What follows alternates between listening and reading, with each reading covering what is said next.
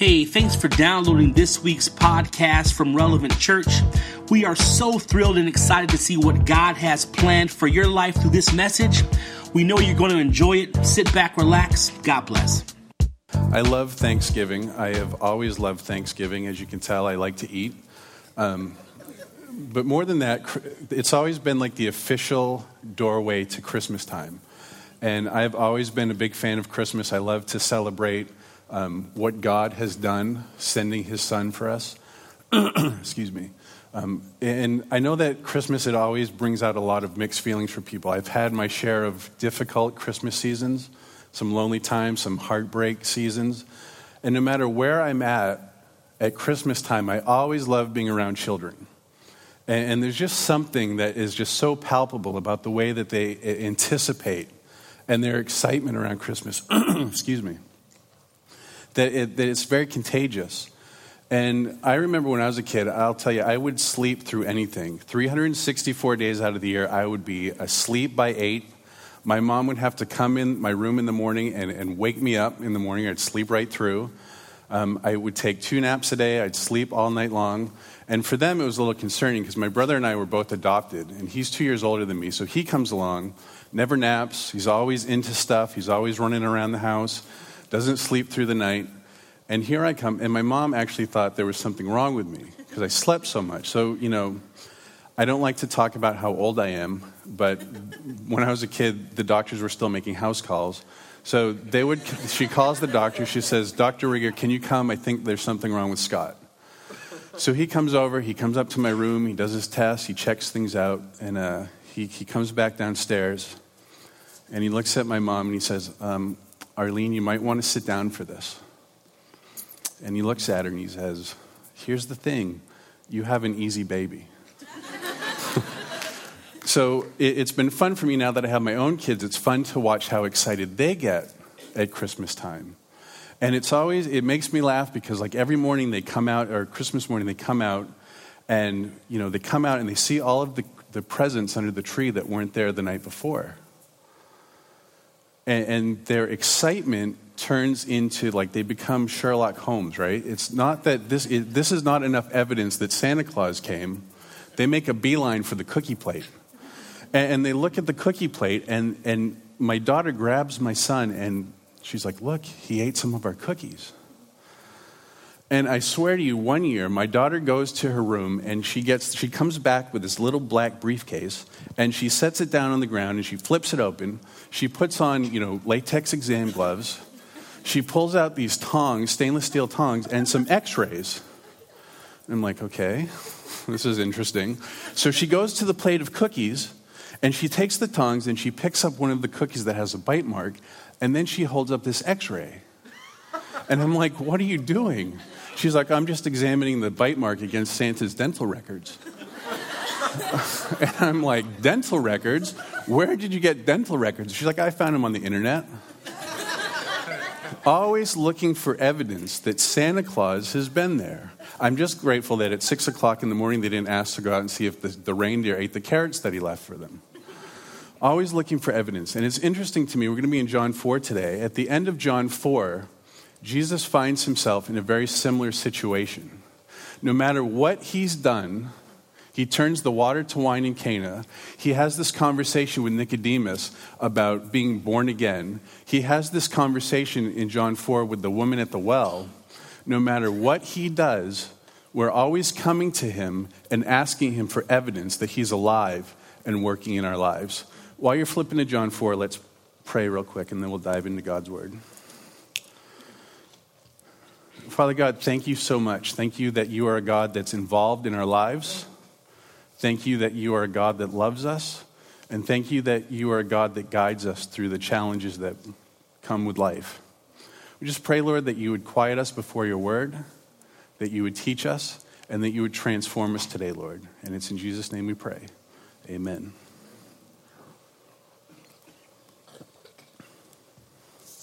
So it's interesting to me that Jesus has this conversation with this woman at the well. And as he's leaving there, we're in John 4:43 this morning. Says after 2 days he departed for Galilee. For Jesus himself had testified that a prophet has no honor in his hometown. The first time I read this, I immediately thought of Matthew 13. And there's this scene where Jesus is at the synagogue and he's talking to people and he recognizes that there is no belief there. So he refuses to do signs for them because he doesn't want them to be believing in the, for the wrong reasons. He wants them to understand that he is their Messiah, that he will save them, that God kept his promise to send him, and not get caught up in all of the signs and the wonders. So it's interesting to me that Jesus, or John notes that Jesus recognizes that a prophet has no honor in his hometown. But it's odd to me that the next thing he says is that when he came to Galilee, the Galileans welcomed him, having seen all that he had done in Jerusalem at the feast, for they too had gone to the feast. It's kind of weird to me. You know, you remember the story of Jonah, and Jonah goes to Nineveh. And here we read this story about this man who's a royal official. He comes and he comes with a need that his child is, has a fever and that he's about to die. But this, the differences between these stories, I think, is what John wants us to pick up on. See, the difference between now and Cana is that at Cana, the celebration was about to end. I don't, I don't know if you've ever realized this, but God wants you to enjoy life. No matter what you have or, or where you are in life, God wants you to enjoy the life He's given you. It doesn't mean you have to be satisfied or content or strive for more, but God wants you to enjoy the life that He's given you. And when something happens along the way that the joy runs out, He wants you to be able to come to Him and He wants to, to fulfill you. The difference between then and now, though, is that this man, this man is desperate. If you read with me in verse 46, he came again to Cana in Galilee where he made the water wine. And at Capernaum there was an official whose son was ill. When this man heard that Jesus had come from Judea to Galilee, he went to him and asked him to come down and heal his son, for he was at the point of death. Jesus said to him, Unless you see signs and wonders, you will not believe. See, there's an appropriate time to come to God when you're desperate. When it seems like you're just at the end of your rope, God wants you to be able to come to Him and say, Help me. God wants to kind of have, have the kind of relationship with you that you can come to Him and expose your vulnerability. That you can say, if you don't do something, my son's going to die. And that's the difference between here, this visit to Cana, and that visit, is that they, they have to come together. God wants you to enjoy life, but He also wants to be able to remove the obstacles that you have to trusting Him. And whether you've started out at a place where you were desperate and came to God, or whether you've been walking with God for years and you've come to that place again, God wants you to be able to come to Him and trust Him. It's interesting to me that Jesus has this response to this man that unless you see signs and wonders, you won't believe. The official said to him, Again, sir, come down before my child dies. Jesus said to him, Go your son will live. You know, Jesus just has this conversation with the woman at the well. And she's in a very different place. She comes to Jesus. She wasn't looking for him. She didn't realize that she had a spiritual need. And yet, here he is, and she bumps into him.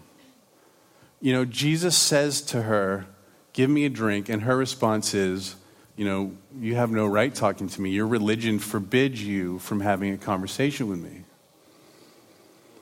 And her, his response is, if you knew who you were talking to, you would have asked me for a drink. So she looks at him and she objects. How is that going to happen? You don't even have a bucket. The conversation that Jesus has right before that is with Nicodemus. And he says to Nicodemus, If you're not born again, you can't see the kingdom of God. And Nicodemus' response, objection. How's that going to happen? Can't get all woomy again. Whatever that means.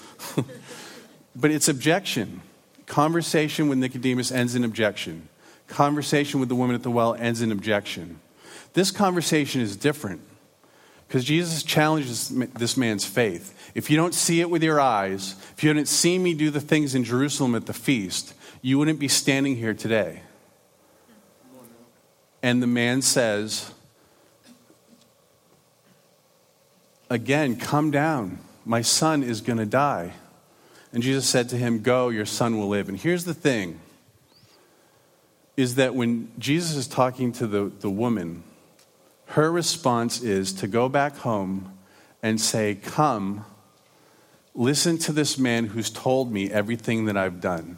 The, the contrast here is between hearing Jesus' words and seeing Jesus' actions and responding in faith. Come hear what this man has told me. And to this man, Jesus says, Go, your son is well. And what's his response? The man believed the word that Jesus spoke to him and went on his way.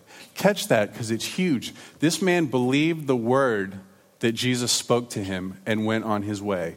I don't know if you remember uh, several months ago when Pastor Jonathan started John, but John, the Gospel of John starts with this epic declaration that Jesus is the Word of God made flesh that he was with God, that he was God, that he spoke everything into existence that you see. Word is huge for John, and, and here's proof. The man believed the word that Jesus spoke to him and went on his way.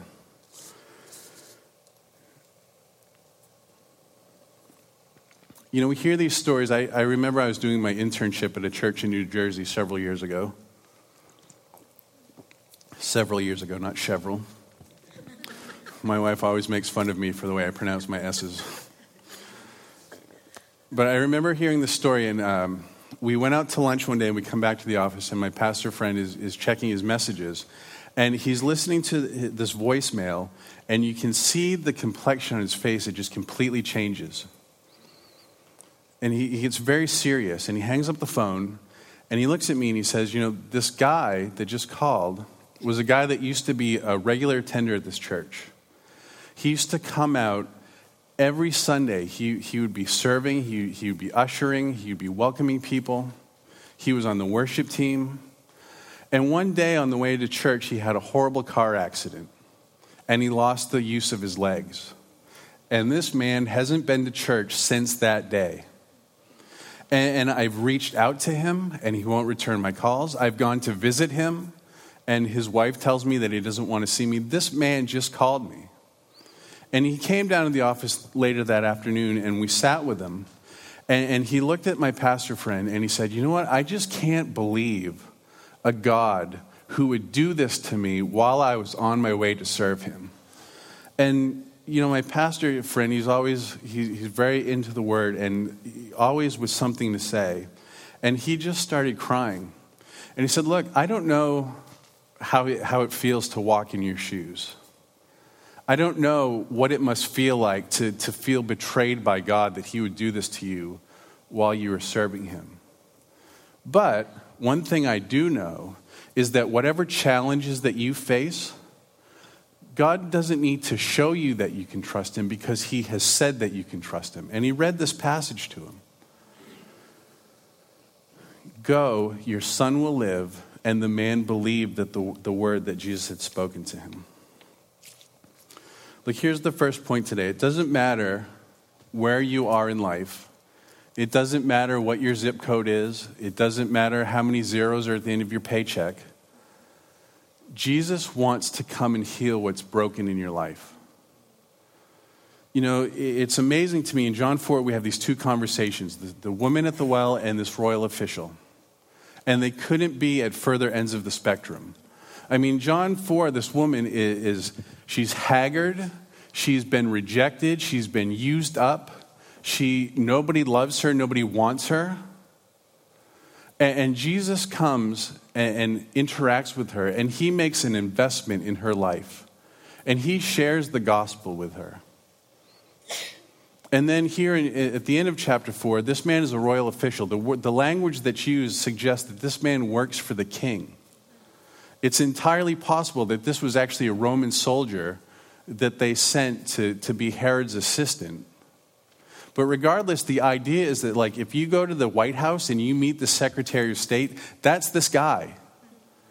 And Jesus doesn't look at him any differently than he looks at the used, haggard woman at the well. Because God loves everybody, and He wants to heal what's broken in your life. It doesn't matter where you came from or where you are, it doesn't matter the kind of mess that you stepped out of this morning. God wants to heal wherever is broken in your life. Point number two is this that sometimes it's important to recognize your need. There's these two stories in John 4. It's this woman at the well, and it's this royal official. And you know, the, the difference between them is that this woman comes to the well. She doesn't recognize what she needs, but Jesus meets her there. And I often think, you know, how many times do we go to the well and try to get a fix of what it is we think will help us, what we think will heal us?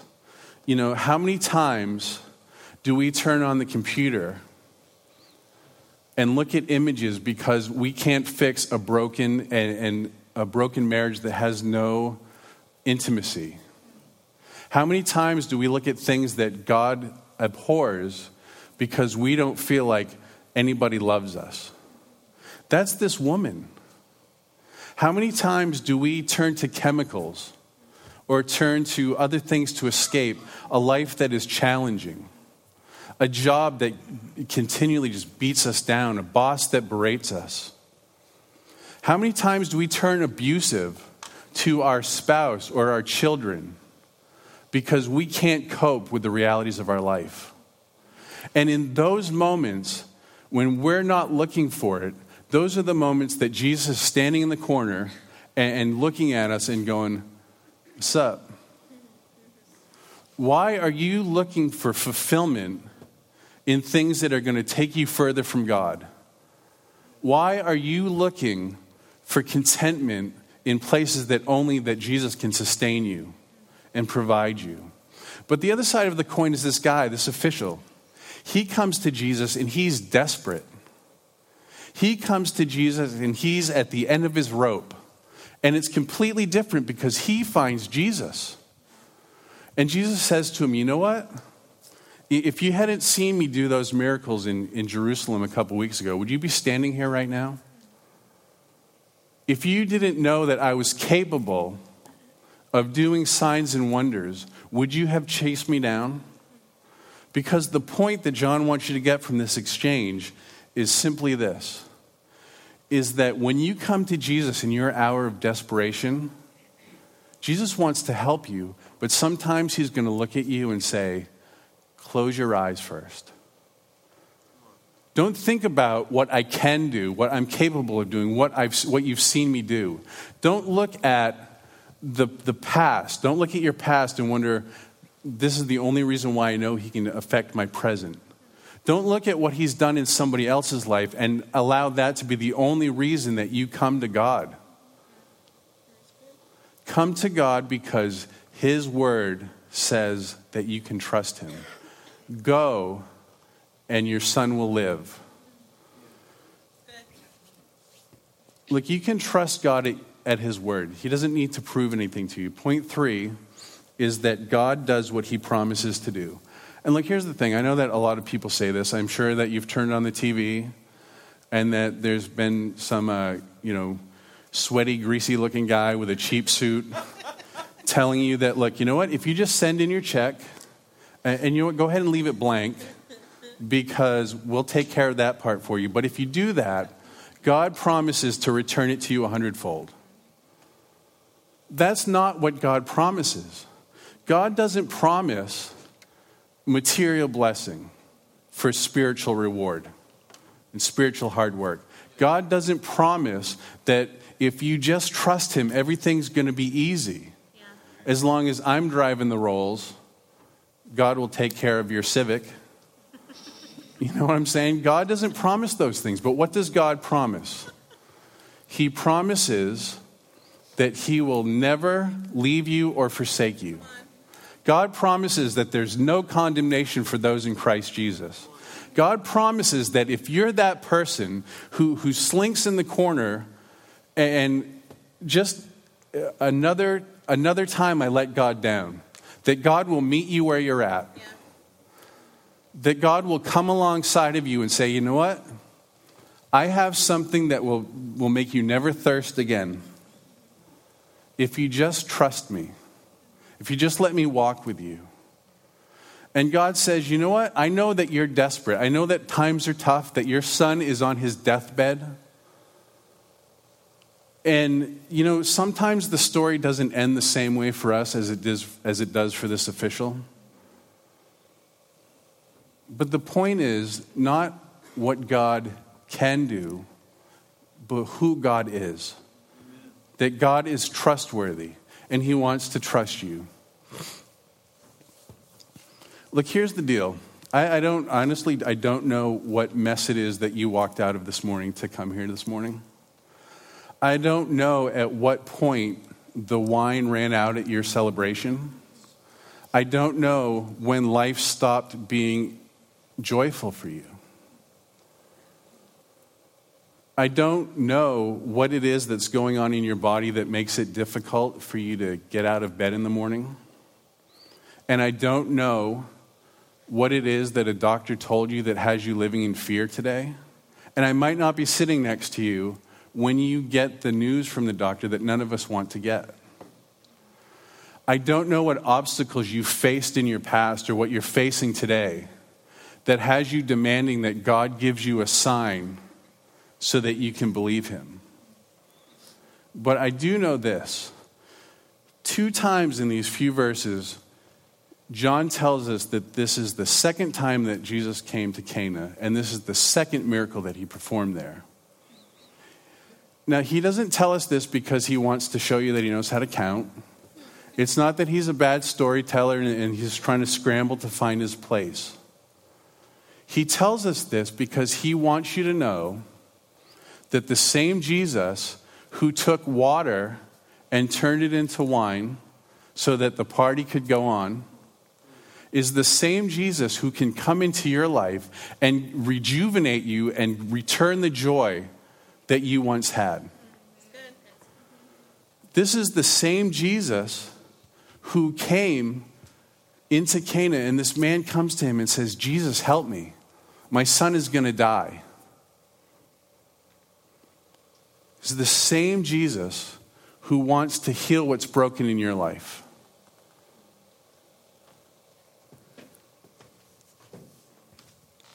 And I don't know what it is that has you at the point where you're just looking for hope. What it is that's obstructing your ability to trust God. But John wants you to know that this is the same Jesus who took this man's request for a sign and turned it into faith. Whatever it is that is standing between you and God today, God wants you to stand before Him and close your eyes and listen to His voice. God wants you to stop coming to Him because I've seen what you can do for Him. God wants you to come to Him today because what He said He did for you at the cross. Let's pray. Father God, thank you so much for the way that you love us. And we recognize, God, that there's a thousand things that stand between us and you. We recognize that there are a thousand reasons to look to something else to satisfy and to fulfill. And we recognize that all we need is Jesus. We just pray, Lord, that wherever we are with you today, that you would cause us to trust you, to cause us to turn to you, to cause us to walk with you more closely, more faithfully, not because of what we've seen, but because of what you've said to us. We thank you for your love and your goodness, and it's in Jesus' name we pray. Amen.